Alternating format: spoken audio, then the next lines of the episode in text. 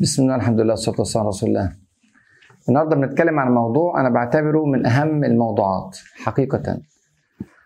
موضوع آه عالم الجن وقصة عالم الجن ومن الجن. الحقيقة الموضوع ده من الموضوعات العقدية اللي في غاية الأهمية. لأن الذي ينكر وجود الجن مع أننا لا نرى الجن الذي ينكر وجود الجن هو ينكر صريح القرآن والسنة. القرآن الكريم يتكلم على الجن كتير جدا. كلمة الجن والجان يعني الجن والجان بلفظهما هكذا جم في القرآن الكريم 29 مرة. غير بقى الشيطان غير الشياطين غير الألفاظ الأخرى غير الكلام اللي هو آه بالغيب بالغائب بضمير الغائب عنهم. فلو أحصيت كده هتلاقي إن القرآن الكريم في أماكن كتيرة جدا منه بيتكلم على هذه القضية. طبعا السنة النبوية فيها أحاديث لا حصر لها في هذا المضمار. كتير قوي قوي موضوع الكلام عن الشياطين وعن الجن وعن هذا العالم. فلازم تكون عارفه لأن ده بيكمل لك صورة أنت مش هتعرف تقرأ قرآن وتفهمه من غير ما تكون فاهم إن في عالم اسمه عالم الجن. وفي تفاصيل متقالة في الكتاب الكريم في القرآن الكريم وفي السنة المطهرة لازم تكون عارفها لأن التفاصيل دي مفيدة ليك في حياتك. الرسول صلى الله عليه وسلم مش بيقول أي كلام يزود بيه معلوماتك فقط كل الكلام ده ليه تطبيقات ليه مشتركات لك في حياتك مع نفسك مع أسرتك مع المجتمع اللي أنت عايش فيه في الشارع في حياة يعني ده ده شيء ضروري إنك تكون عارفه. وهو من الغيب. يعني ده شيء انت مش شايفه. فدي علامة على قوة الإيمان إنك أنت مصدق ما قاله الله عز وجل في كتابه وما قاله الرسول صلى الله عليه وسلم في أحاديثه النبوية. لما تيجي تفتح القرآن الكريم أول أول سورة بعد سورة الفاتحة سورة البقرة افتتاح القرآن الكريم. ألف لام ميم. ذلك الكتاب لا ريب فيه هدى للمتقين الذين يؤمنون بالغيب. ويقيمون الصلاة ومما رزقناهم ينفقون. بيتكلم على إن افتتاح القرآن الكريم بيبدأ بقضية الغيب لأن كل اللي جاي في القرآن الكريم بعد كده غيب. أنت أصلا الله غيب. إحنا لا لم نرى الله عز وجل لا نراه إلا في يوم القيامة أو في الجنة. لكن أثناء هذا هذه الرحلة الطويلة لا نرى الله عز وجل لا نرى الملائكة لا نرى الرسل حتى بالنسبة لنا صاروا غيب. لا نرى اليوم الآخر لا نرى البعث والنشور لا نرى القبر لا نرى علامات الساعة التي ستحدث لاحقا لا نرى كل ذلك. وأنا بشتغل علشان هذه الأيام. يعني أنا بشتغل عشان يوم البعث ألاقي حسنات وألاقي ميزاني ميزاني ثقيل وعشان أعبر الصراط وعشان أدخل الجنة وعشان أنجو من النار. كل ده غيب. طب لو أنا كل لو ده انهار انهار كل شيء انهار الكتاب كله. عشان كده ربنا سبحانه وتعالى بحكمة بالغة بدأ القرآن الكريم بهذه الصفة. الذين يؤمنون بالغيب دي صفة المؤمنين الأساس الرئيسية. ومن هذا الغيب موضوع الجن. فإحنا مش بنتكلم حاجة تخوفنا أو ترعبنا أو ندخل في باب الدجل والشعوذة إحنا بنتكلم في عقيدة عقيدة إسلامية مهمة جدا. من هذا المنطلق أيضا لما تيجي تدور على معلومات على الجن اقتصر على القرآن والسنة. لأن ده زي ما قلنا غيب. لو أنا جبت بقى كتب ما أنزل الله بها من سلطان كلام علماء روحانيين كلام مش عارف صينيين أو بوذيين كلام شعوذة ولا دجالين كلام كذا أو كذا وهتلاقي في كتب متألفة في هذا الموضوع ومصادر. لا تعتمد على القرآن أو السنة هذه المصادر كلها لا يكون لها وزن في هذا الموضوع لأنه غيب. لا يطلعنا على هذا الغيب إلا عالم الغيب سبحانه وتعالى. إما بقرآن كريم مباشر وإما بوحي لرسول الله صلى الله عليه وسلم قاله لنا في صيغة الأحاديث النبوية التي نعرفها. الجن عالم مستقل. عالم له خصائص فريدة متميز مستقل. زي عالم الإنسان كده. الإنسان عالم مستقل. عالم الملائكة. عالم مستقل. عالم الطير. عالم مستقل. عالم الحيوان.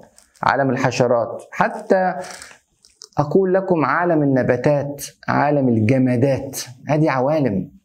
يعني حتى ربنا سبحانه وتعالى ذكر لنا في القرآن الكريم أن هذه الجمادات تتكلم وتفهم ويطرح عليها ربنا سبحانه وتعالى أوامر أو أسئلة ويأخذ منهم ردود أفعال منهم. يعني مثلا إن عرضنا الأمانة على السماوات والأرض والجبال فأبين أن يحملنها وأشفقن منها. السماوات والأرض والجبال أبت أن تحمل هذه الأمانة وأشفقت من هذه الأمانة وحملها الإنسان. هذا هذا التصور مش تصور آه، يعني معنوي. عرض من الله عز وجل عليهم كما جاء في القرآن الكريم وهو رفض منهم لأن يقوموا بأمانة التكليف وبالتالي صار الانسان هو مكلف وهم غير مكلفين. وبتلاقي بقى أحاديث كتير الجنة بتتكلم والنار بتتكلم والشجر وال... وإن من شيء إلا يسبح بحمده ولكن لا تفقهون تسبيحهم. شيء هذا تشمل كل الجمادات وكل النباتات وكل الحيوانات وكل الطيور. عوالم. فإيه الغريب؟ مفيش حاجة غريبة. هذا خلق. الجن خلق كبقية المخلوقات. عالم مستقل له صفاته الفريدة الجن موجودين قبل الإنسان قبل خلق آدم عليه السلام. لأن ربنا سبحانه وتعالى قال وأنا لا أعتمد هنا على أحاديث ضعيفة أو روايات مكذوبة بتقول كانوا عايشين في الأرض أو لهم هيئة معينة. خلينا من الضعيف.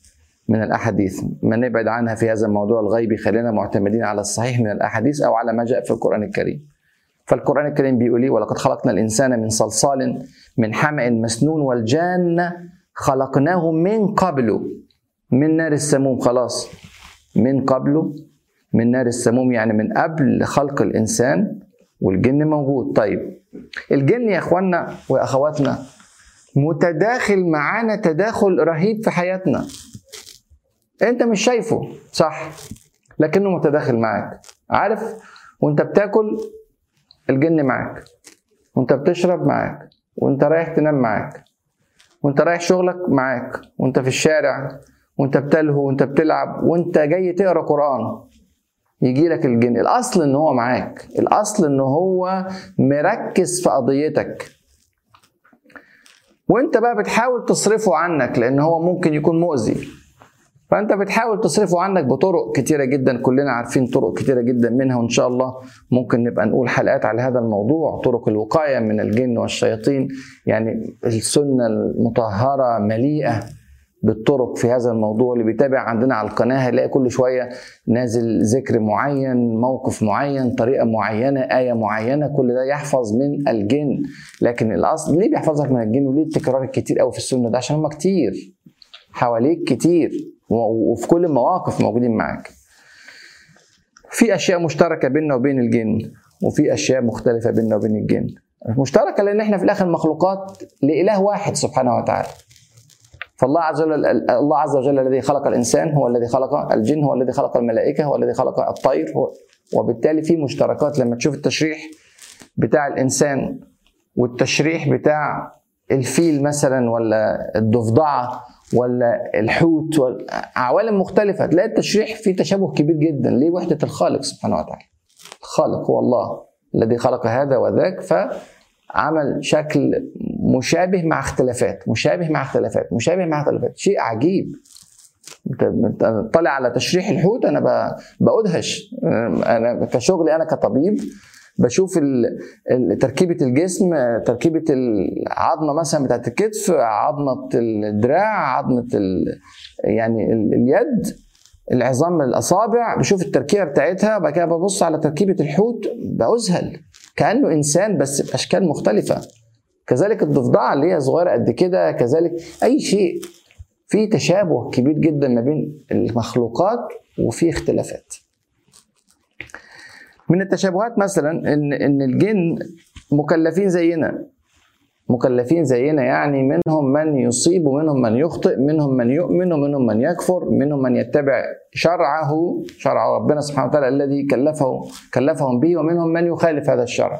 كما قال ربنا سبحانه وتعالى على لسان الجن وأن منا وأن منا المسلمون ومنا القاسطون. القاسط هو العادل عن الحق. غير المقسط. المقسط هو العادل. فالمقسط ده كويس. العادل لكن القاسط بعد عن الحق. فهم بيقولوا وأن منا المسلمون ومنا القاسطون.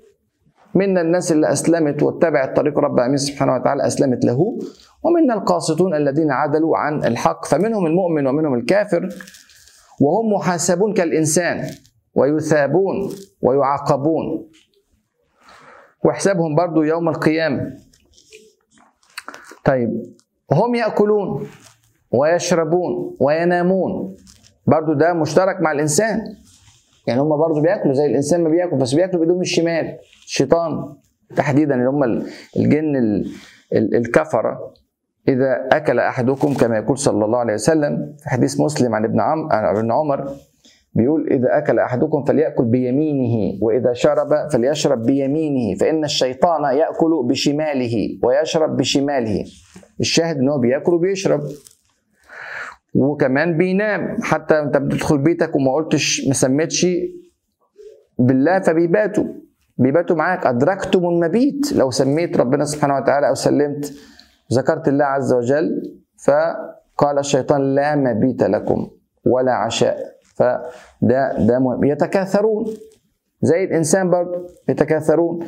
عملية التكاثر بينهم إحنا ما عندناش تفصيلات عنها لكن لكن موجودة لأن ربنا قال في كتابه الكريم فيهن قاصرات الطرف بيتكلم على الجنة على الحور العين فيهن قاصرات الطرف لم يطمثهن إنس قبلهم ولا جان.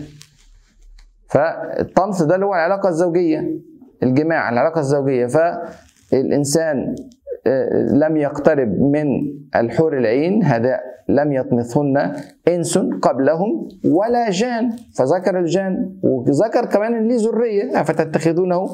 وذريته أولياء من دوني وهم لكم عدو. وهم يموتون. زي الإنسان برضه بيموت. إبليس موعود بالإنذار إلى يوم القيامة في النهاية هيموت. والجن كلهم بيموتوا. والرسول صلى الله عليه وسلم كان يقول في الحديث حديث ابن عباس في البخاري أعوذ بعزتك الذي لا إله إلا أنت الذي لا يموت. سبحانه وتعالى. والجن والإنس يموتون. ومع ذلك في اختلافات اختلافات كتيرة جدا جدا للجن عن الإنسان. منها مثلا الأصل. الأصل إحنا خلقنا من طين وخلق الجن من نار. كما يقول الرسول صلى الله عليه وسلم في حديث عائشة صحيح مسلم خلقت الملائكة من نور وخلق الجان من مارج من نار. المارج اللي هو اللهب المختلط بسواد النار. اللهب الأصفر ده مختلط بسواد النار بيسموه مارج. فخلق الجان من مارج من نار وخلق آدم مما وصف لكم. وصف طبعا خلق آدم جاي في القرآن الكريم في أكثر من آية. لهم قدرات عجيبة. هم يروننا ونحن لا نراهم. إنه يراكم هو وقبيله من حيث لا ترونهم. هم مختفين عشان كده اسمهم جن. الاجتنان هو الاستتار. فهم مستترون عن العيون. عشان كده بيسموا الجنين في بطن الأم جنين. جنين ليه؟ عشان مستتر. انت ما انتش شايف. هو موجود بس انت مش شايفه فكذلك الجن هو موجود بس انت مش شايفه عشان كده سمي بهذا اللفظ الجن اللي هو الاستتار. أشكالهم مش حلوة. إشكالهم مش جميله الإنسان ما شاء الله إنسان جميل جدا ولقد خلقنا الإنسان في أحسن تقويم. الجن لما ربنا سبحانه وتعالى اتكلم على شجرة الزقوم وهي شجرة سيئة جدا في جهنم قال لك طلعها طلعها كأنه رؤوس الشياطين. فشبه الشكل بتاعهم ما هواش ما هواش حلو. ليهم الشيطان الأكبر اللي هو إبليس ليه قرنين. تطلع الشمس بين يعني قرني أو بقرني الشيطان. وعكس الإنسان بينشطوا بالليل. إحنا بننشط بالنهار. ربنا خلق لنا النهار عشان ننشط فيه والليل عشان نسكن فيه. هم بينشطوا بالليل. وبالذات بين المغرب والعشاء. دي معلومات الرسول صلى الله عليه وسلم بيقولها لنا عشان ناخد حذرنا في هذه التوقيتات وبالذات الأطفال. نخلي بالنا منهم في هذا التوقيت. يقول صلى الله عليه وسلم في حديث البخاري عن جابر بن عبد الله رضي الله عنهما إذا كان جنح الليل أو أمسيتم فكفوا صبيانكم. دخل أولادك البيت قبل المغرب. ممكن تطلعهم بعد العشاء. تخيل. بين المغرب والعشاء ده منطقة قلق في وجود الشياطين. إذا كان جنح الليل أو أمسيتم فكفوا صبيانكم فإن الشياطين تنتشر حينئذ. حديث البخاري عن جابر بن عبد الله رضي الله عنهما. فإذا ذهبت ساعة من الليل فخلوهم. عدت ساعة من ساعة المغرب ما دخل خلوهم خلاص ممكن تسيبوا إيه يخرج. حد بينا بيعمل الكلام ده إحنا مش مش حريصين على هذا الموضوع. ليه؟ لأننا مش عارفين السنة النبوية. مش عارفين هذه المخاطر مش مش مدركين إن الشيطان موجود وممكن يدفع طفل من الاطفال للاذى يوقع به ضرر من أضرار يوقع في شر من الشرور يعرفه على صحبة سوء كذا كذا لأن أنا الوقت ده وقت لازم أكون واخد بالي منه. آخر حاجة أقولها وقت بيها الحلقة طبعا الموضوع الجن ده موضوع كبير جدا. مش هينفع يتخلص في حلقة كده. يعني خلاص أنا عرفت كل حاجة عن الجن. أنا بقول لك موضوع عقدي موجود في صفحات كتيرة من القرآن الكريم محتاجين نتكلم عنه كتير. نتكلم النهارده بس بشكل مبدئي كده عن من الجن. كفكرة عالم الجن هو إيه العالم ده؟ وبعد كده ممكن نبقى نتكلم بتفصيلات أخرى في حلقات أخرى. آخر حاجة أقولها إن الجن بيتصنفوا حسب الحركة. أنواع الجن حسب حركتهم بيتحركوا إزاي. مين اللي صنفهم التصنيفه دي؟ النبي صلى الله عليه وسلم. حديث الحاكم وهو صحيح كما قال الذهبي وأيضا عند الطبراني والبيهقي وغيرهم عن أبي ثعلبة الخشني رضي الله عنه قال قال رسول الله صلى الله عليه وسلم الجن ثلاثة أصناف. ثلاث انواع حسب الحركة. الجن ثلاثة أصناف. صنف لهم أجنحة يطيرون في الهواء.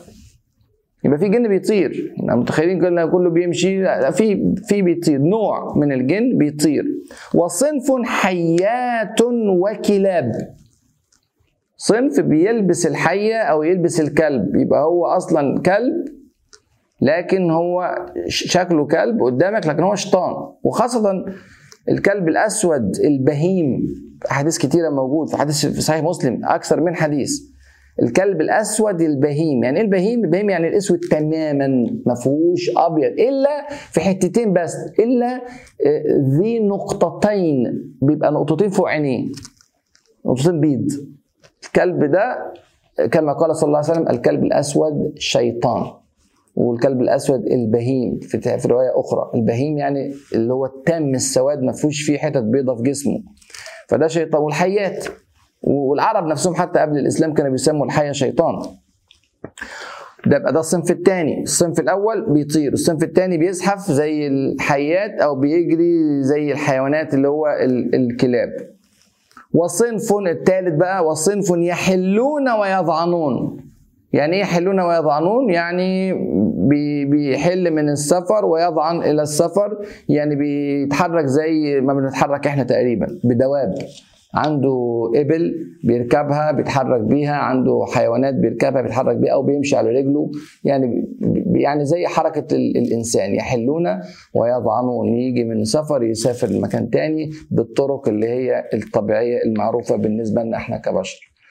ديت ديت أصناف من الجن. في تفاصيل تانية كتيرة جدا هنتكلم عنها لكن اللي أخرج بيه من الحلقة ديت مهم قوي قوي إن عالم الجن عالم موجود. لا تستقي معلومات هذا العالم الغيبي إلا من القرآن الكريم والسنة المطهرة الصحيحة.